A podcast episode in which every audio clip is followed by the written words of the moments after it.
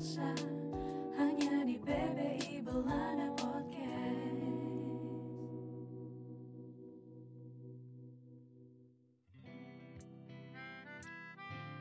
Podcast ini disponsori oleh Transfest, institusi finansial berlisensi yang membantu kamu melakukan pengiriman uang dari Indonesia ke mancanegara dengan kemudahan yang tak tertandingi, biaya terendah, dan tim yang terpercaya. Seluruh operasinya mengikuti peraturan Bank Indonesia dan Pusat Pelaporan dan Analisis Transaksi Keuangan atau PPATK. Dengan kode referral untuk PPI Belanda Podcast adalah 898473. Hello, everyone. Welcome to Pepe Belanda podcast. I am Elsa, and today we'll be talking about the rich history of Indonesia's gender roles and diversity. But before we get to all that good stuff, let me first introduce you to our guest, Sharyn Graham Davies, an anthropologist who is internationally recognized as an expert researcher and contributor in Indonesia's study of gender, sexuality, policing, and many more. She is currently an associate professor in the School of Languages and Social Sciences, and in addition to that, she's a director of Herb Feith Indonesia Engagement Center.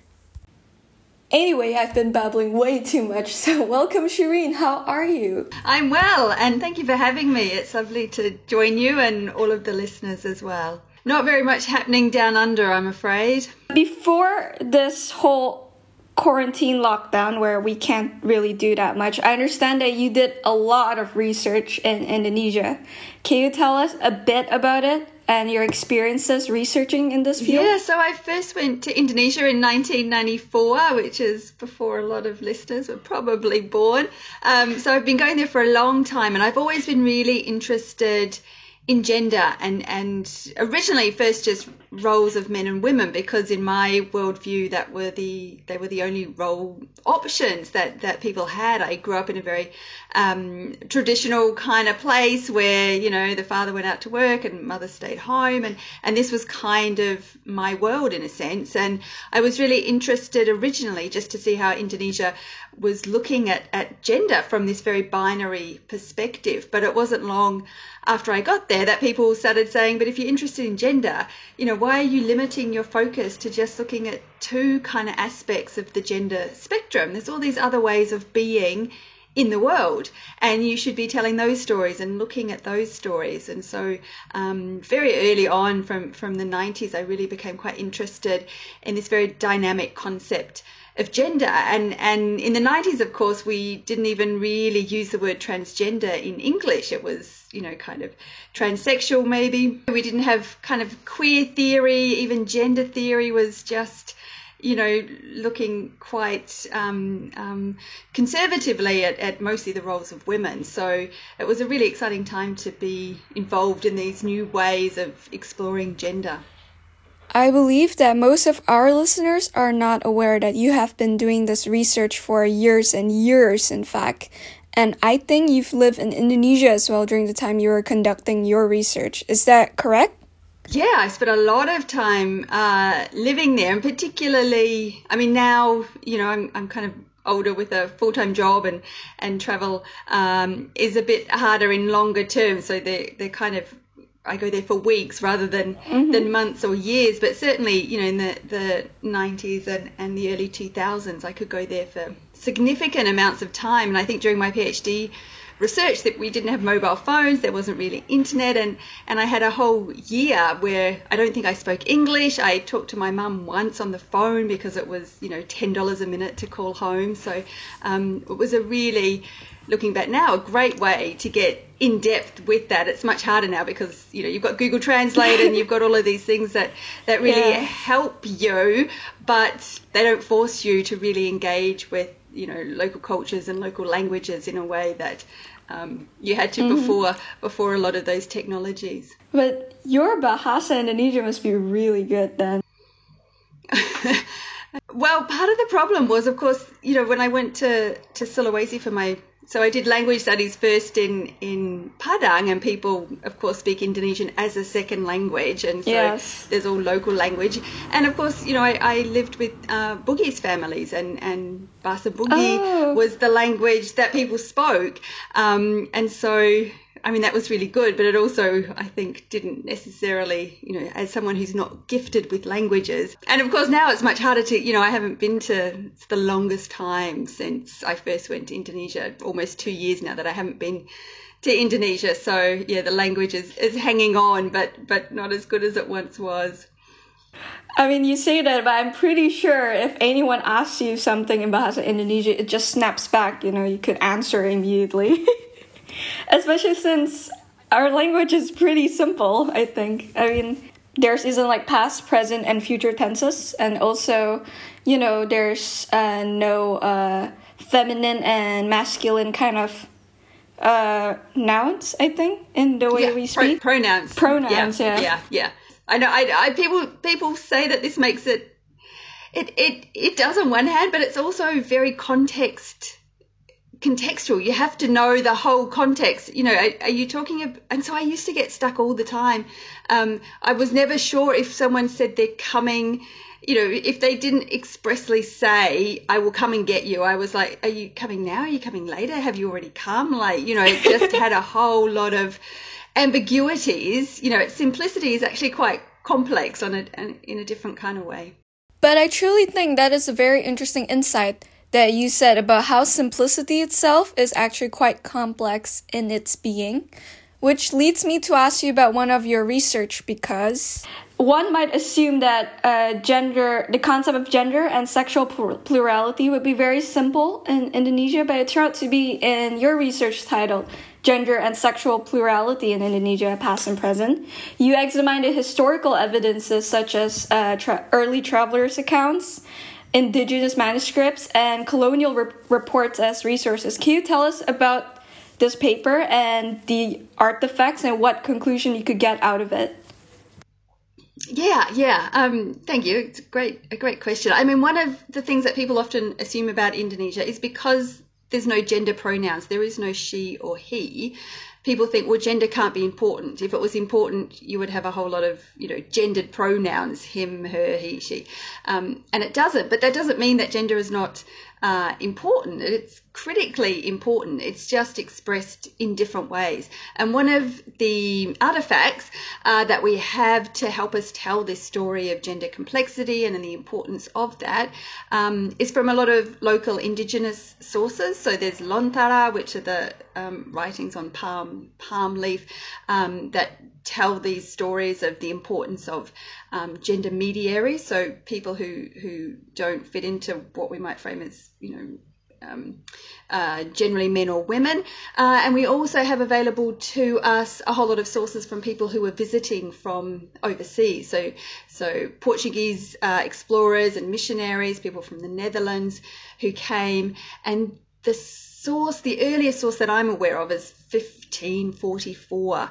Um, a Portuguese missionary trader person comes and, and writes about what to him um, you know, is this anomaly of Bisu, so the, these kind of transgender shamans, intermediaries between, you know, the, the heavens and, and the royalty.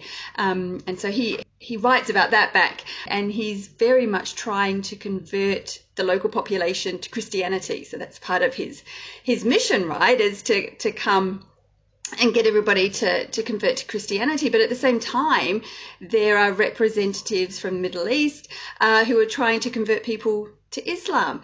And in some of these accounts, it's Bisu, these, you know, um, shamans who have the power to inform the local rulers who they should go with. Should they they become Christian or should they become Muslims? And actually, which would be surprising for many people who think Islam is, is very disrespectful towards gender diversity, uh, will say, no, go with Islam. This is this is the best religion. This is the one that will welcome us and, and allow us to live. So, you know, of course, now we know that, that Islam won out in that. Um, so, so yeah, very early accounts of, of these different positions. That is a very interesting piece of information. And it's funny how that all got lost in translation over time. But speaking of the thing you said before about the historical evidences that pointed out that diverse gender roles have existed since ancient times in Indonesia, and most people would be surprised to know that Indonesia's history is actually quite rich of homosexuality and transgenders, which contradicts the common belief that they are Western imports. Uh, when do you think it first em- emerged, and how did it happen? I, I, I imagine it. There's always been fluidity around gender and sexuality, um, and so this idea that it was introduced from the West is just so blatantly not true. You know what the West introduced were laws codifying, you know, who could have sex with who. And proper terms, probably. Yeah, yeah, and actual, you know, sodomy wasn't, you know, a term until it needed to be invented to criminalize certain people. And we can see the difference, you know, really starkly in the Southeast Asia region when we look at who colonized who. So if we have a look at Indonesia, it hasn't yet, although this could change any day. It doesn't have any laws. Um, criminalizing same-sex sexual behavior. So there's there's petitions and bills, you know, that that might be passed shortly, but as I speak now, there are no laws against um, homosexuality. And that is a legacy of Dutch colonialism because the Dutch didn't really care what people, you know, consenting adults got up to in the privacy of their own bedroom. They had different projects. Uh, but if we look at Indonesia's neighbours, Singapore and Malaysia, you can absolutely go to prison for homosexual behaviour, and that's because of a legacy of British colonial law, where they cared very much what consenting adults did in the privacy of their own home. So, so it was, you know, the Western ideas of rules, laws, terminology that actually, you know, provided um, the precedents for what we see happening now in the region. So, what you're saying is it provided a sense of structure but uh, fluidity itself has already existed for a really long yeah. time. But it's interesting because Indonesia is well known to be really conservative and very traditional compared to uh, our Western counterparts. But how do you think this fluidity is able to exist in such a traditional and conservative country that is a little bit full of contradictions? I find it really interesting. Yeah, I, I, I mean, I guess it's partly why so many people are interested in Indonesia that it is just not one thing. And while the media in the West at least likes to present, you know, a very conservative image of Indonesia, it's far more tolerant and liberal and accepting than you know almost any media will pick up on. Um, and don't forget that Australia has only allowed two men or two women, you know, to get married very recently. Um, and up until 1994, homosexuality was still a punishable offence in the state of Tasmania in Australia. So, you know, there's certainly nothing particularly progressive um, about Australia for sure. And what Indonesia does is, you know, at the moment it doesn't. There are bylaws and things, but as a as a national government. There are not laws criminalizing things, but a lot of the rhetoric is very harsh. And, and we saw, particularly from 2016, the LGBT crisis, where you know ministers came out and, and were encouraging citizens to to become vigilantes and go into people's houses and report what they saw as immoral behavior. But on the other hand, you know, within um, some communities, within some households, there's, you know, a tolerance and, and acceptance of people for, for being the way they are. So there's just so many different levels of acceptance in some places, but you know, hysterical, um, moral programs of, of hatred and vitriol really on the other. About that, oftentimes the articles written by academics and journalists that I research in preparation before interviewing you would often cite examples of historical evidences of Indonesia's fluidity of gender roles and diversity from the Toraja and Bugis tribe, which are both from South Sulawesi, I think. Um, but do you think there is any difference in how those two tribes integrate these genders into society, or is it hmm. pretty much the same?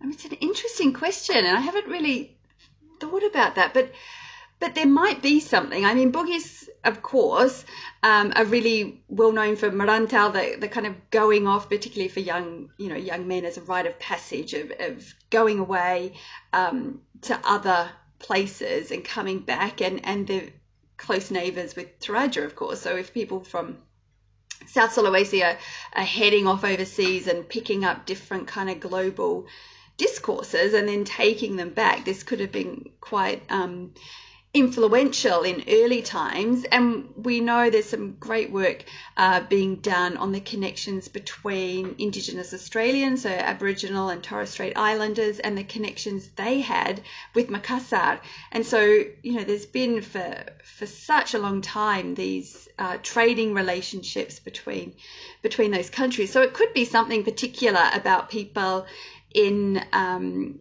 Sulawesi and the traveling and picking up ideas and those coming back and, and circulating that that helped produce a kind of a, a more fluid approach um, to that. But it, but there's also examples, I guess, from from Java. Um, also Bali, so a Hindu influence and, and Hindu mythology, of course, has a, a whole range of acceptance and understanding of different ways of being on the, the gender and sexual spectrum so it could just be you know that, that, that famous cases are coming from Sulawesi, but but also from other other parts of Sumatra. I don't know of such histories, but again, maybe I don't know a different kind of historical link, perhaps to a more I don't know conservative type of Islam, maybe prevented some of that.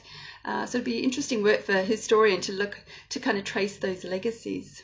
Yeah, and I but I do think it's interesting how they would point out uh, specifically point out uh, the tribes from South Sulawesi instead of Java or Bali, which is also incredibly well known for flu- their fluidity in many things. So um, yeah, it's interesting. Yeah, and I and I guess Sulawesi's become a bit of a, a famous um, case, and particularly Bisu, um, you know, with starring roles in La Galigo, and, and this was a, a stage production um, that toured from, you know, Singapore to Milan to, to um, the UK uh, and eventually back to, to Makassar itself. So I think that's done a lot to, to put these kind of gender. Is it the longest manuscript from the Bugis tribe? Yes, I think. Wait, is it Yeah, I La Galigo yeah. or was it La Galigo? Well, so I La Galigo is the, the name of the man. So I in Bugis signifies the, the man. So I La Galigo is the, the name of the central protagonist or the main kind of Ah. character in the story. In the chronicle itself, which people say is as long as, if not longer than the Mahabharata, which is the, the Indian kind of version, um, is called La Galigo because it's based on I La Galigo's travels um, and his kind of connections with Sawerigading and other kind of godly figures. Uh, is there any uh, relation from the La Galigo text to uh, gen? Is there any connotations of gender fluidity in there? Yeah, so so in the the chronicles, so they're originally written on lontar strip palms, um, and work's been done now to get them into a more, um, you know, into sources that people can actually access more readily. But in those documents, there's mention of Bisu um, doing all sorts of things, whether it's communicating with the gods to work out when the king and queen should get married or when the panen, the harvest, should start. Um, and so there's there's mention in there of uh, Bisu, and as part of the Robert Wilson's production of I La Galigo that toured around, uh, Puang Masaidi, um, uh, Saidi, who was then has sadly passed away now, but was the head of Bisu. Uh, Saidi travelled around with the production and, and sat on stage doing incantations and other things. So yeah, the, the link between La Galigo and Bisu is, is quite strong. Ah, that's interesting. You know, uh, the La Galigo manuscript was in Leiden University. yeah, yeah, and if you go to the well, what was the where the KITLV was? It's Bugis uh, script written on the wall uh, there. So yeah, of course, Leiden's got a really great um, trove of, of resources there. Um, and one of my good friends, uh, Kathy Wellen, who is is there, studies a lot of this. So she'd be another one great person to talk to. Oh, a next person I should talk to. Yeah, and she's right there. Thank you might be able to see her in person. Yeah. I'll go right up to her and ask her.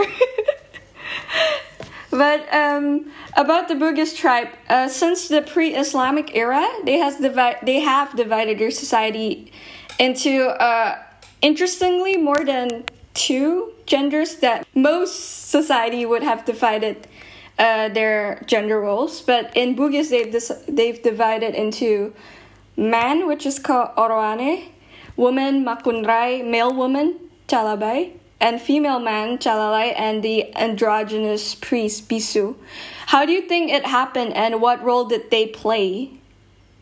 From your anthropological studies, do you think that this impact the archipelago and diversity in Indonesia now in any shape or form?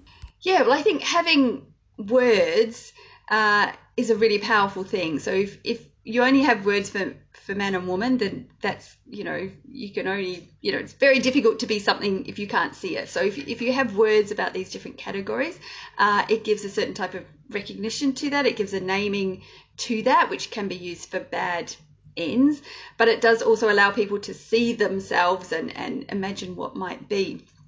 And so having these terms has been really uh, helpful in many ways. And what it's also done, I think, for contemporary queer movements in Indonesia and beyond is to be able to name something that can give a depth to the argument that gender diversity is not a Western import because these aren't Western words. These were words there uh, before you know Western influence started to be seen.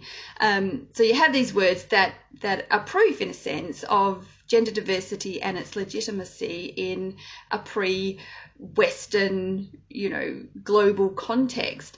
Uh, so I think that can be quite quite powerful. I mean, it's also important not to romanticize uh, this and say, you know, you know, a couple of hundred years ago, it was it was a queer paradise in Indonesia because that's certainly not the case. There's always an ideal that parents and society want from their children, uh, and it's you know almost always a very normative one. So you know, there's a there's a um, idealized role for men, and this is you know what all sons should be, in an idealized role. Um, for women, and that's what they should be. And so, you know, it's, it's a danger to romanticize anything about Indonesia's past uh, because it wasn't romantic at all. It's always been really tough. But I think having words and some kind of way of conceptualizing gender diversity has been helpful in some ways now uh, in asserting those claims that, you know, um, queer Indonesia has existed for a long time. Yeah, I agree with that because especially there's this saying that a pen is mightier than a sword. So it shows how powerful words play over anything, really, if you think about it. But uh, I, I I'm still curious about why uh, the Bugis tribe would divide uh, their gender roles into five in total compared where most society well especially before the globalized era uh, most society would just dif- divide their uh, gender roles into two male versus women. But how did this tribe itself well not just itself i'm pretty sure other tribe but back then secluded from uh, the rest of the world you know before globalization uh, they they somehow thought of oh we're going to divide it into five gender roles. Uh, how do you think that happened? And is what role does it play really in dividing it into five? That's i'm curious about that. Yeah, I mean, it, it, it's a great question. Like, why do some places have names? So, so Māori um, Indigenous uh, people in New Zealand have takatapui, which is a, a way of signifying people who aren't normative, you know, cisgender men or women, and, and other places um, do as well. Places such as the Balkans, for instance, had a category of, of it's in the literature sworn virgins. I'm sure there's a much better way of talking about it, but but these were female um, people who may not have had any male siblings, and in order to get an inheritance and to have rights over helping the family do certain things, they had to assume the category of male because only men Ah. could inherit money, only men could make certain decisions. And if there was no boy in the family, then what do you do? You you kind of can allocate this proxy role um, to to female members of that. So that there are places where where there's that kind of reason.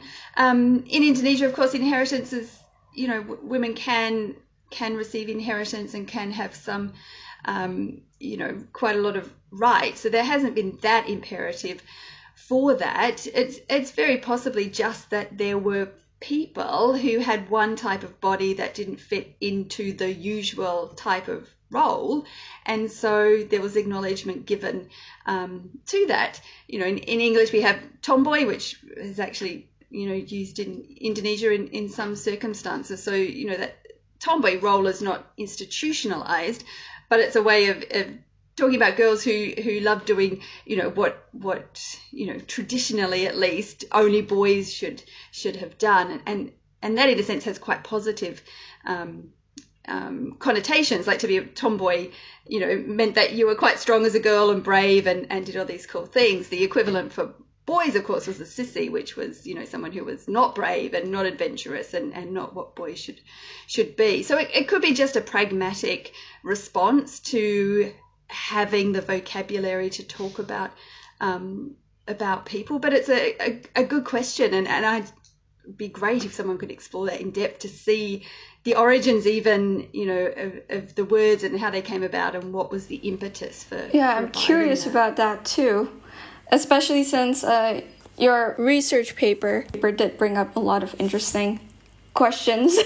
and but why do you think uh, the priest's role, which is the bisu, I think, they would oftentimes assume the androgynous role. Uh, why do you think that's the case? Well, I mean, there's lots of advantages to that role, right? To being a bit of an anomaly. And I found that myself doing field work. You know, on the one hand, I'm a cisgender woman, and so doing field work in Indonesia, I could go and hang out with the women, I could go into bedrooms, I could go into the kitchen, I could do all these kind of womanly things that I couldn't have done if I was a cisgender man, like a normative man. But also because I was foreign and I was traveling on my own, and you know, I was this weird kind of character that people thought I'm more like a man, really. So, you know, I could join in male conversations. I could go out at night time. I could do things with the guys because I wasn't at all what, you know, a, a Indonesian woman should be. Like, you know, you don't travel across the world on your own, really, and you don't, you know, do a lot of the things that that it's okay for other other women to do. So having that in between role can be really advantageous. It can take you into spaces uh, that you can't access if you're normatively one or the other. And I think also with Bisu, it's provided them with a space to be able to enter all sorts of places. So one of the um, comments that one of the early explorers, one of the early Western explorers, noted was that he, this explorer, felt that Bisu were very trusted and they could go into women's circles and in effect, you know, bring the, the strength of, you know, maleness to protect these women, but they would have no sexual desire for women at all. So, you know, the, the husbands didn't need to worry about Bisu taking advantage of their wives but the husbands could relax because the bisu were quite strong and could kind of protect them. So having you know this this intermediary role provided bisu with access to to these centers of power that that other people couldn't necessarily have. Oh, so it's like the eunuch. Yeah, yeah, yeah, eunuch. eunuch. Yeah, yeah, yeah, yeah. Yeah, and and part of you know one of the stories told about Bisu, and that was told to me and, and showed to me to to prove, um, was that penis that that that bisu had to be ambiguous so they weren't allowed to have a penis um, and they couldn't have any of you know the traits of you know a man or a woman they had to be in between and only you know um, an androgynous body that was devoid of these clear markers of sex um, could render someone a proper bisu so that's one of the, the narratives. Exactly like a eunuch but only for a more a more religious approach and with much more higher authority in religion. Yeah, yeah. Although, although so. some, you know, Bisu Yeah. who who I was able to work with and get to know during my fieldwork say that that's still important, and you know that has to be a marker of being a Bisu that you're not male and you're not female only. You know that you're a mix of of those. But say if uh, from your experiences of interviewing uh, said Bisu, did they get into this role uh, voluntarily, or is that something they were chosen by society? Yeah, lots of different stories. So for quite a few Bisu, they they have a dream. Uh, so their stories of how they became Bisu would be that they would have a dream that this would be their their kind of destiny, um, and that's how they started the journey. So you don't you, you can't just be Bisu, you have to become Bisu through all sorts of training. You have to learn to recite a whole lot of the Lontara, the kind of the origin narratives, and you have to show aptitude for doing certain kind of blessings and chants and and the maggiri, which is the the dance that you do with a sharp bladed knife to prove that you're open to to um, having spirits enter you, which you can therefore do do um, blessings from. So so to start this journey, some people um, had a dream that just told them this this was their destiny. Others it was a bit more serendipitous, so they might have met someone from the Bisu community and thought, oh, actually that really resonates with how I see myself, and they became uh, included that way and, and went through the training training things. So I didn't hear any stories about parents kind of funneling their children into it. it yeah, there, there wasn't anything from that. It was all personal stories of how they they they were active in taking themselves. So it's not uh, like a biological thing that they were assigned to by society, or is that is that sort of both in a way? Yeah, so it, for many Bisu, it has to be your body has to be neither male or female, but both male and female. Um, Is it a condition you must have before you enter, or is it something if you choose to enter, you have to remove all traits? I think there's different stories. So so for some for some Bisu, I mean people tell the story that suits their their body right in their own experience. And so um, for some Bisu who wanted to to show the world proof that their body was neither male or female and yet both, um, then that story was that you had to be born like that and you couldn't modify your body in a way to fit that. Um, and for others, you know, they they might have acknowledged what looked like a male body with, you know, um, all of the details of a male body, but inside they felt female. And so the story for them Ah, Was- that's interesting. that they're both male and female, even if they look, you know, male to others, on the inside, you know, their body is female. And so there's different ways that people tell the story of how they combine maleness and femaleness. But what is consistent is that everybody feels that they need to combine those in Combine both and at the same time not display any specific traits that will point uh, more towards one gender compared to the other. Ah, that's good to know because uh, at first when I was reading about Bisu, I assumed that uh, they were born biologically, uh, probably having both genders because that that happened in some medical cases, and then as their their society would anoint them. Maybe I, I don't know. That's what I thought at first, but it's interesting to know. Yeah, yeah. So certainly, so intersex this this I you know a body that is is neither or both um, has you know in the West, of course, until very recently has had to undergo modification. So you know John Money's study back in the day that said you know the body is is we can manipulate the body and make it look quintessentially male or female, but the thing is you have to make it look like one and not both. Um, and so a lot of children went under terrible surgery to, to change their bodies and are still living with those consequences.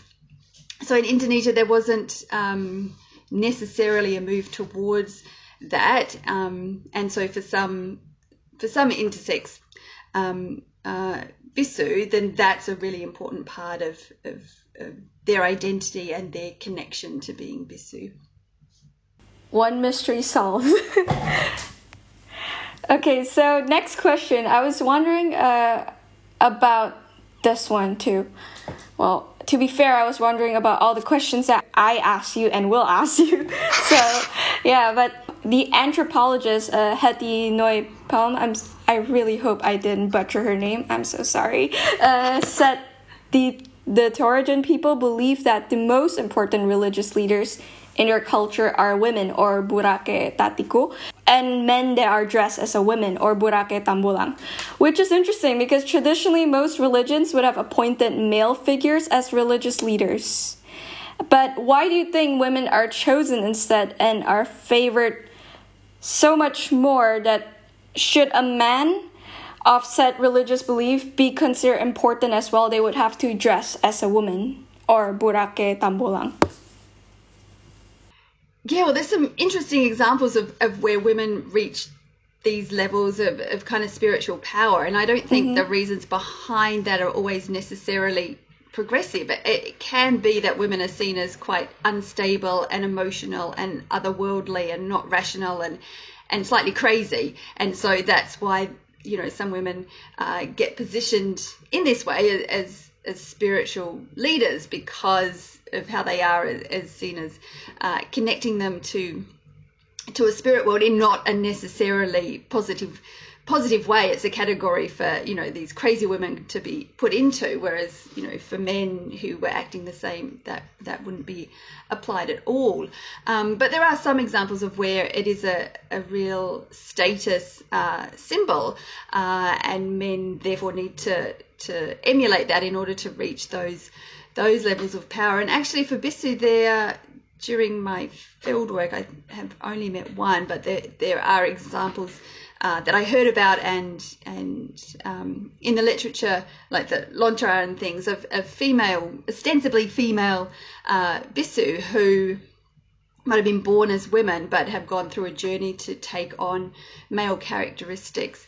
Um, so slightly differently in that the you know men aren't emulating her, but she was seen as given um, a kind of a position in in in that. Um, but otherwise, in it, certainly in Sulawesi, the you know the character of, of, females haven't haven't been positioned so so highly um, um that I can think of. Is there any historical artifacts that supports this, or or that leads you into this conclusion? I can't think of any, but you know, Kathy Wellen is the person to ask about that. So she she reads like can you know her her Bugis is amazing, and she's a historian. Um, so if anyone's going to know um, the answers to that, she she would she would for sure. And she's done a lot of work on kind of marriage um, practices and things. So I think the role of women might come out in that kind of that kind of work. But I can't think of any evidence that talks about women as women in the artifacts or in the literature from early times uh, in Sulawesi. I mean, there's certainly women like Sawerigading, who was the the kind of the goddess who descended from heaven, um, but they're you know the women are always coupled with a man. It's not really something that they do singularly uh, on their own. They're kind of connected more to to a family or a community or starting something together in the presence of men rather than having their own uh, separate status. Okay, okay. Huh. Um, I find it interesting that most of the time that, like what I said before, most journalists and researchers uh, usually chose South Sulawesi for their source example for diverse gender roles, but is there any specifications why? And can you provide any examples outside Sulawesi? Yeah, certainly in, in Java, there's the Warok kind of role. So, so in a lot of um, theatrical performances, there's notions of, of gender crossing or gender diversity in that sense. Uh, but I think Sulawesi and Bugis and Bisu in particular have become um, the most famous in a sense Um, I think a lot of it, because there's been documentaries made on it, you know, from National Geographic to Discovery to um, Robert Wilson's stage play, and other academics who are working in that space have kind of have done that, and and also of course, you know, internally. Um, scholars in, in Indonesia who who are looking both at Lontara uh, and these early traditions and really trying to internally promote um, um, Sulawesi in perhaps a way that hasn't occurred elsewhere. And I guess maybe the historical sources are partly the reason for that. And, and there could be examples of, of places, maybe even in, in northern Sulawesi or uh, in Roti or in, in, some of these kind of islands, but perhaps the the resources aren't available um, to to be able to make those comments. It's more of like the lack of availability of resources that uh, most researchers are less inclined to to take a certain conclusion because it's quite hard to say if you don't have any solid evidence supporting said claims. Yeah, I mean, it really, it really could be that. Um, and even for Sulawesi, you know, De comments in 1544. I mean, if we had lost those, those are the earliest ones talking about Bisu, for instance, and they could have easily been lost and we wouldn't know uh, how long the history of, of Bisu goes necessarily. And so a lot of um, resources, you know, could have been lost, or visitors who wanted to record that just may not have thought it noteworthy. De Paiva could have come to Sulawesi and not thought Bisu were worth mentioning at all, and therefore didn't mention them. Um, and of course, you know, indigenous documents, you know, Indonesia is, you know, the climate is so humid that it's hard to keep things. You know, it's not like in Egypt where, you know, stuff that you put there 3,000 years ago is just going to sit nicely. In Indonesia, it's going to be a forest within a few years. So, you know, artifacts and, and documents don't last uh, in the same way that they do elsewhere. So there could be these really rich traditions across the archipelago that we just don't uh, have the evidence for. Or, of course, they just, you know, there wasn't gender diversity in the way uh, that we're thinking about it now. So it's hard to speculate on, on you know, on that without evidence uh, to, to support that. But it shows how good uh, there, our researchers uh, in our world are to uh, be very um, fact based instead of simply just jumping into conclusion without any research at all. So, listeners, uh, this is very this is a very good research. you should all check it out. Yeah, and yeah, and a big plug. I mean, uh, you know, there's universities in Australia that are really trying to cut the social sciences, you know, getting rid of scholars and academics in disciplines that, that speak to these issues in favour of, you know, more um, hard science ones in engineering. But but if we do cut these scholarly researcher positions from university, we're we're in real trouble because who then is going to spend the time looking through these artifacts and old documents to um, be able to tell us what the world was like. And if we don't know about our history, of course, then we're we're pretty bereft in the present without being able to reflect on that. Yes, I agree, especially since people often disregard the importance of social studies, where in fact it is actually very important in order to understand the world we live in. Yeah, absolutely. I mean, all engineering projects are needed and really important, but if you don't know how people are using a technology or a space, um, then you know your engineering or your architecture or your policy uh, is not going to be as effective you know if you can't understand the people whose lives it's going to impact and that's where you know anthropology sociology um, and history are really important, and, and these are often the subjects that are being cut, particularly now in pandemic times where student mobility is reduced, and a lot of universities that relied on international students don't have that revenue. Uh, these are the first subjects that get cut, but actually they're, they're fundamental and critically important to, to what all scholars do in trying to make the world a better place. Yeah, I, I fully support your statement. Okay, so uh, even though many has said that and have said that the influx of religions and colonialism further enforced gender roles, or for a lack of better term, kodrat, nowadays uh, in a globalized era where people are much more liberal, do you think that traditional the traditional culture of gender flexibility will fare much better in society, or like all traditions in itself, it is a dying belief in art. Despite, in an interesting way, gender roles are less strict now compared to like 20 years ago or something. Yeah, that's a great, a great question. And I don't know. I always try to be quite optimistic, Mm-hmm. particularly, you know, when it comes to Indonesia. And I, I have always been very optimistic, but I must say that since 2016, I felt less and less optimistic about where the gender space is going. And on the one hand, yes, there are more opportunities uh, for women. There's there's great encouragement for women in Indonesia and elsewhere to get an education. There's acknowledgement of these kind of pressures of, of particularly working mothers to, to be able to balance all of that. And I think women feel that everywhere across the world, but but particularly in Indonesia, where it is, as you say, part of this kodrat that that women must prioritize husband and children, and then you know they can they can do work outside of that. So it's it's really uh, difficult for women to be able to manage all of that with limited um, support and, and social structures to do that.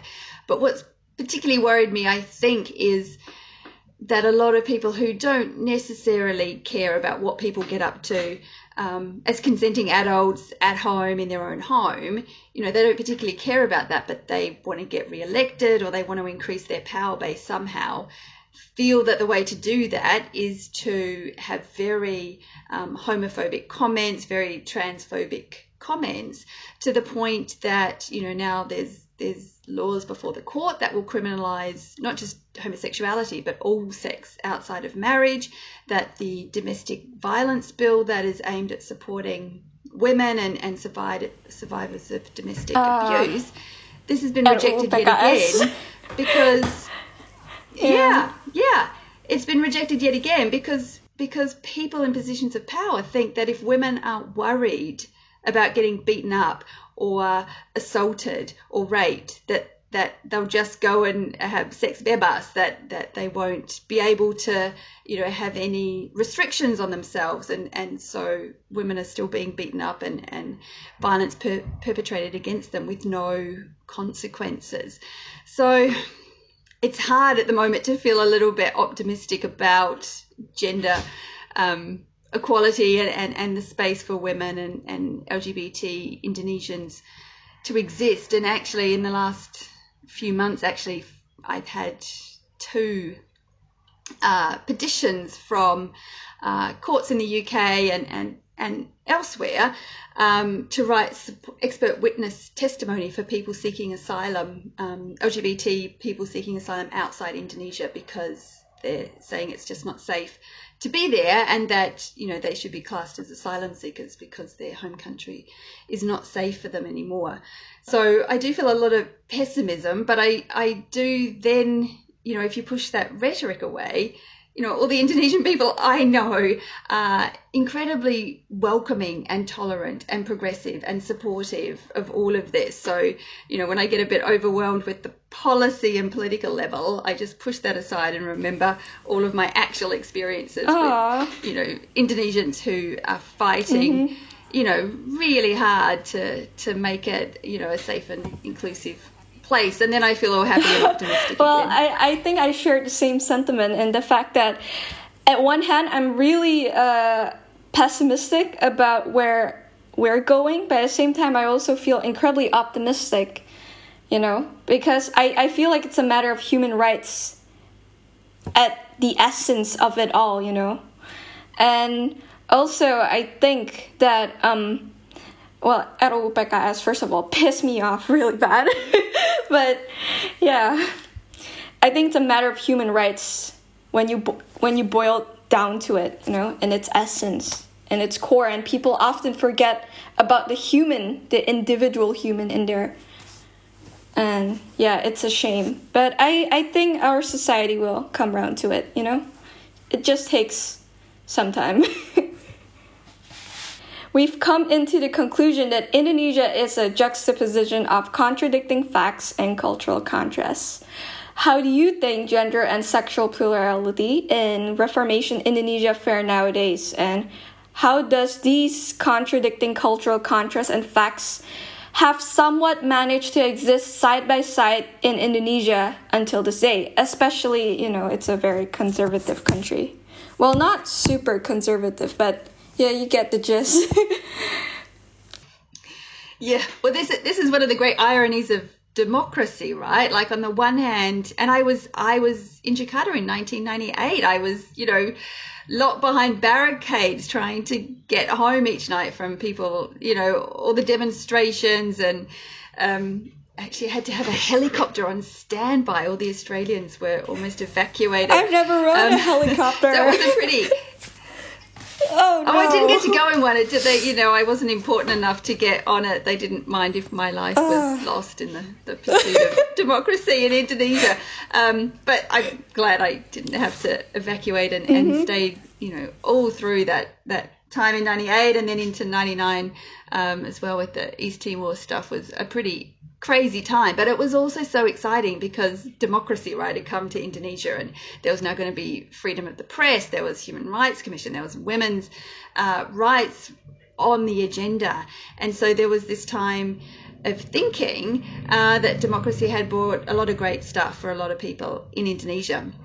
But what democracy does is it gives everybody a voice and all of those voices weren't progressive. So the irony, of course, of democracy is that it gave freedom of speech uh, for gender and sexual rights, but it also gave freedom of speech to people who didn't want that to happen. And that's what we're seeing uh, now is that freedom of speech means that people can can push for criminalizing LGBT activities.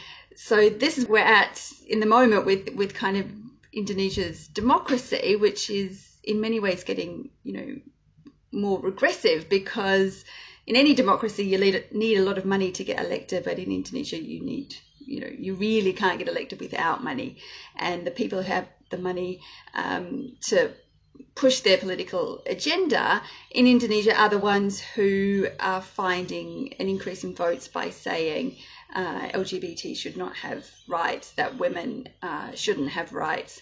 So again, you know, in that political high level space, democracy doesn't seem to be doing what a lot of us hoped it would do for Indonesia. Um, but again, when I look back at you know the work of friends and colleagues quietly and consistently pushing uh, for recognition and rights, when I think about all of these people at grassroots levels and other levels, then you know my optimism comes back. I really like your answer as it is pretty realistic and grounded to how Indonesia has been for quite some time. The bit about Indonesia's politics and democracy is also interesting to see how it all ties together. And uh, I like how you end your statement in a hopeful note, since I think most of our listeners and I too are, are trying to be hopeful about Indonesia's future, which is a great way to wrap this episode. Okay, so what I think is the main takeaway from this episode about what may be an incredibly minuscule part of our very rich history is that what it boils down to is to simply try to understand something, someone, or an issue that may seem so foreign to our culture in hopes to understand and grapple with complex questions and dilemmas by looking back to the past to see how it influences relationships, culture, and society. It is, after all, really important to learn and understand rather than point finger fingers. Uh, thank you very much, Sharyn, for becoming our guest for this episode. It's an honor to have you. I learned so much, and I hope all our listeners will learn so much more. Thank you very much. Thank you, Elsa. It was a real pleasure. Uh, so thank you very much for having me. I hope you guys enjoy this, and don't forget to listen to our upcoming episodes. My name is Elsa, I'm your host, and I'll be signing off. Bye!